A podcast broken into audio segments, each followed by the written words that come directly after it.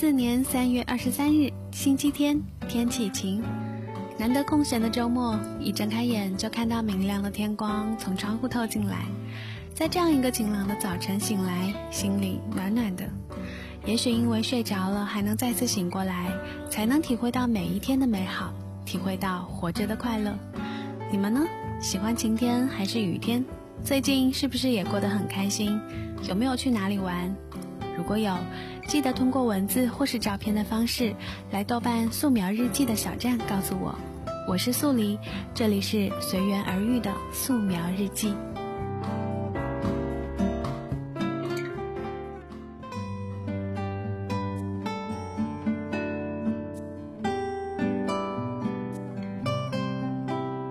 好心情除了因为好天气，还因为有心爱的人陪伴在身边。我想起曾经有一天晚上做了一个噩梦，梦到妈妈去世了。那种最疼爱自己的人已经不在的痛苦，一直持续到醒来。刷牙的时候，妈妈在旁边给我做早餐，锅碗瓢盆发出的声音和食物散发出来的香味又那么真切，我忍不住从背后默默地抱了抱她，心里想：还好你还在。因为有爱，所以我们会因为某一些爱的举动或者一些画面感动到想要流泪。也因为太怕失去这份爱而变得失落、沮丧。这种爱不单单指爱情，也包括友情和亲情。而亲情，按道理说，其实比友情、爱情来得更稳定、更持久。能够让他失去的，唯独只有时间。你会长大，他会变老。等你变老，他已不在。所以，这期节目想和你们拉拉家常，聊聊那些常在我们身边却被我们忽略掉的人。搬家了，妈妈说换掉你口锅，漆掉了，烧黑了，还有个熬的我，收废旧的，愿意给几毛钱也不错。过日子就去醒来再平常不过，可是我说什么都不会愿意。锅里面曾经倒出好多的惊喜，排骨汤飘着浓香，带我回到家，睡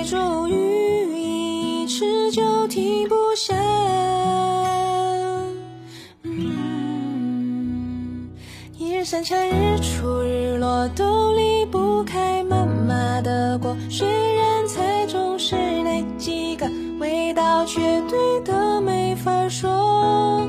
每一次总等我吃完才收拾饭桌，酸要多酸，甜要多甜，苦要多苦，辣要多辣，全在这一口锅。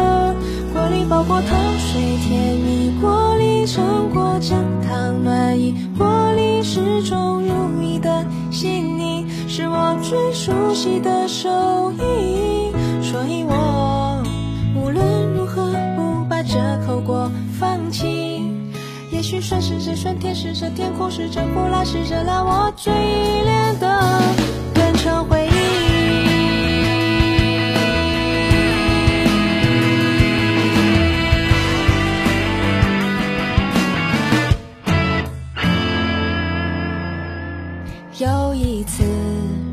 我学着饭烧糊了锅，很意外，妈妈没有怪我犯错。那时候家里的钱并不多，妈常说只要有爱，日子就好过。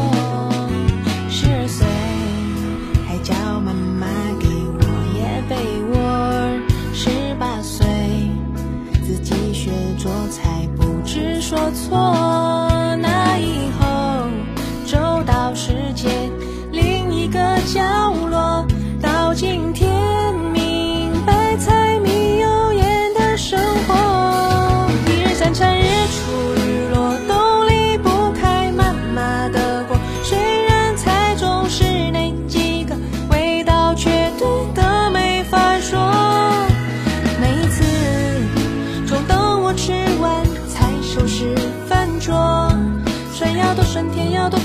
多苦辣，要多辣，全在这一口锅。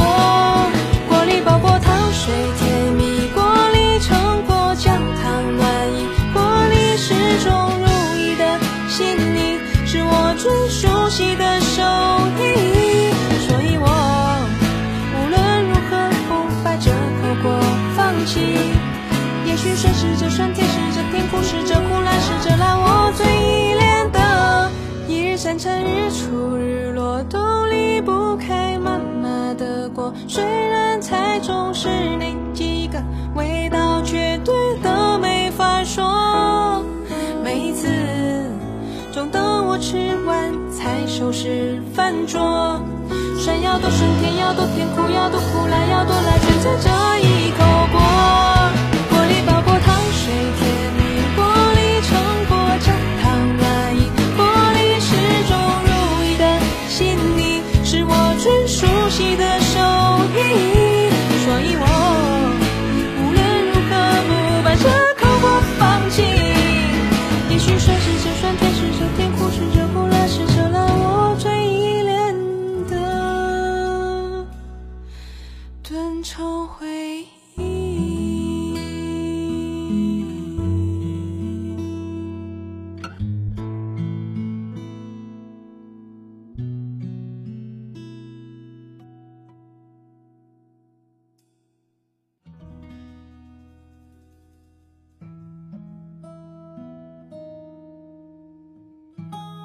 在我很小的时候，爷爷就去世了，奶奶独自生活了将近二十年。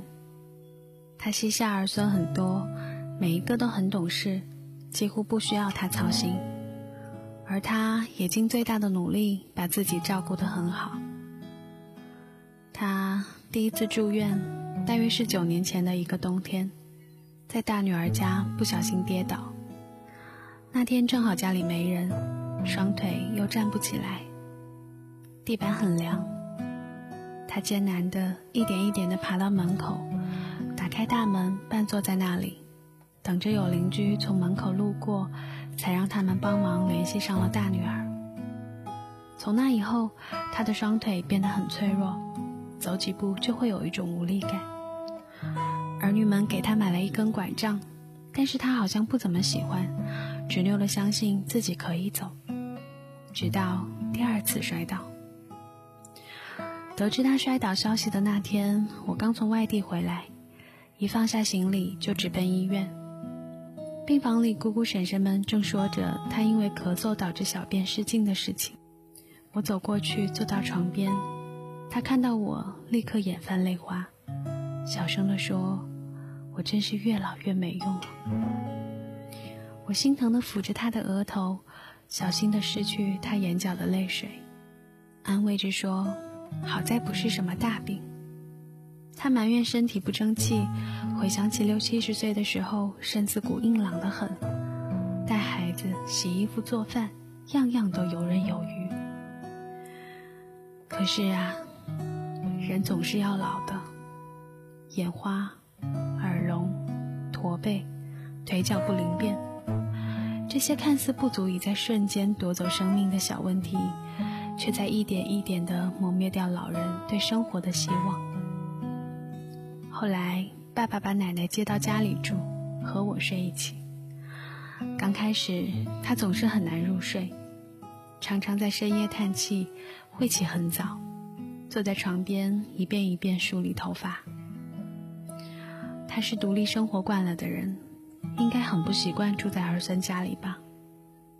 过了一段时间，他终于接受和适应了这样的生活。虽然仍旧会早起，但至少深夜传来的不是叹气声，而是呼噜声。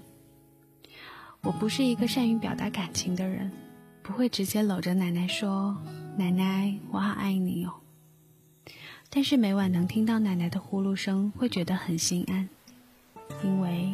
他还活着。人到暮年，看着满是皱纹的脸庞的时候，拄着龙头拐杖蹒跚的时候，听不到旁人拉家常的时候，独自一人坐在房间里，看着天一点一点亮起来的时候，会是什么样的心情？波澜不惊，心怀留恋，还是无可奈何？当你老了，头发白了，睡意昏沉。当你老了，走不动了，炉火旁打盹，回忆青春。多少人曾爱你青春欢畅的时辰，爱慕你的美丽，假意或真心。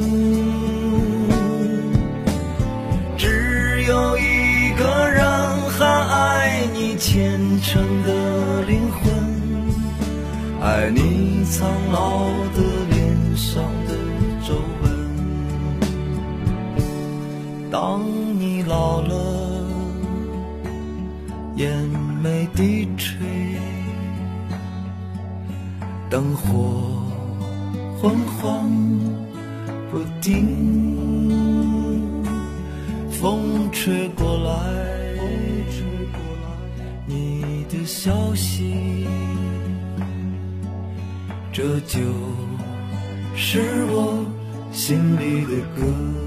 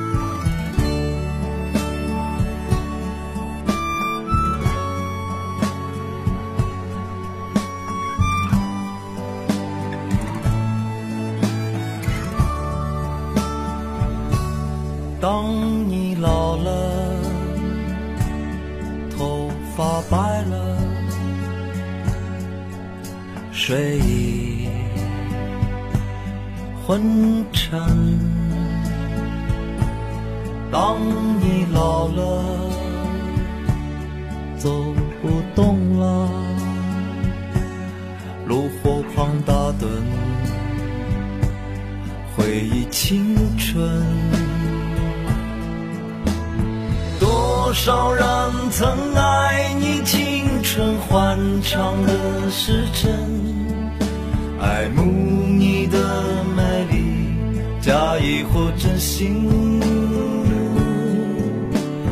只有一个人还爱你虔诚的灵魂，爱你苍老的脸上的皱纹。当眼眉低垂，灯火昏黄不定，风吹过来，风吹过来，你的消息，这就是我心里的歌。当我老了，真希望这首歌是唱给你的。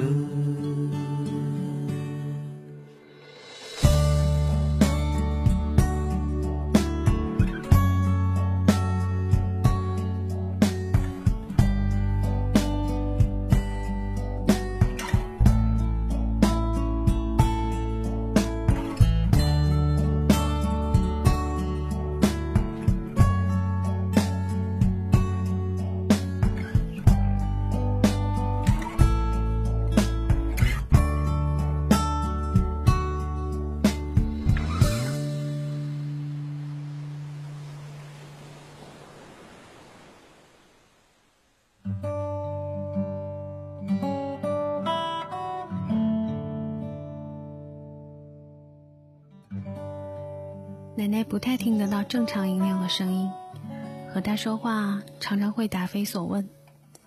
可就算这样，她还是会在晚饭后搬来一张凳子，陪我沉默的小坐一会儿。一开始的那几天，我努力的找话题，尽量不让气氛冷场尴尬。可是因为奶奶有点耳背，对话很艰难。再后来，我们竟然都习惯了这样的沉默。他起身蹒跚出房间，我望着他佝偻的背影，泛起满满的心酸和自责。我总是羞于直接表达出我对他的爱，总是要到他。病倒在床的时候，才借着机会抚摸他的额头。我曾经无数次的在脑海里想过和他单独做一些温馨的家庭式的事情，比如帮他捶腿揉肩，或者在洒满阳光的午后说说笑笑。可是自始至终却只有一次，是我帮他吹头发。那天是深秋的一个傍晚。他坐在床边梳着湿淋淋的头发，我拿出吹风机说要帮他吹，他不肯，说过会儿就干了。他就是这样，什么事情都不太想麻烦儿孙。我执意拉他坐到凳子上来，轻柔地帮他吹着。他的齐耳短发几乎全白了，很少，很快就吹干。他高兴地照了照镜子，笑着说。以前我帮你妹妹吹头发的时候，她说等我老啦，她就来帮我吹。没想到最后是你吹的。我们是不是都说过类似的话？都向家里的老人许诺过美好的未来，而我们有真正的做到了吗？因为工作忙，因为事情多，都忘记了吧。二十年前的夏天，空气还那么新鲜，月亮比现在好像要亮一些。你失败。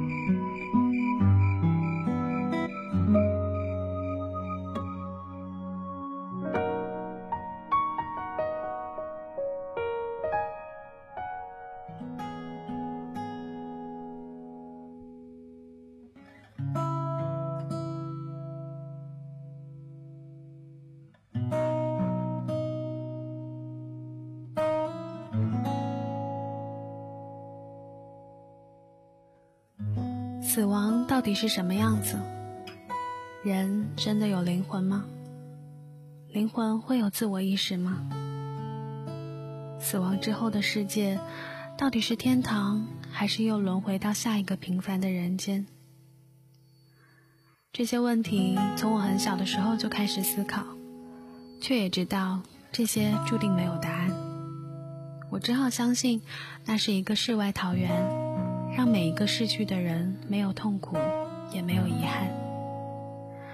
奶奶年纪越大，这种即将要逝去的感觉就越强烈，所以我猜想，在她还健在的时候，做这样一期节目，虽然她大概也听不懂吧。有没有觉得很奇怪？一开始好天气、好心情。聊到现在反而有点灰，想一想，这样的情绪和人生的走向也比较贴合。人在懵懂的时候的确很容易快乐，年纪越大，经历越多，就会更沉淀，也更沉静，也更加懂得珍惜身边无条件包容自己的家人，妈妈也好，奶奶也好，爸爸也好，爷爷也好。这大概是我们每个人在生命即将走完的那一刻，回想起来的最宝贵的财富吧。谢谢电台前的你们，能一直听我絮叨到这里。你们当中一定有在外工作或者学习的吧？有多长时间没有给家里打电话了呢？听完这期节目就赶紧打一个吧。如果你正好在家，也不要因为人就在眼前，反而忽略了一些必要的关心。趁一切还来得及，彼此温柔相对吧。临行密密缝，一空迟迟归。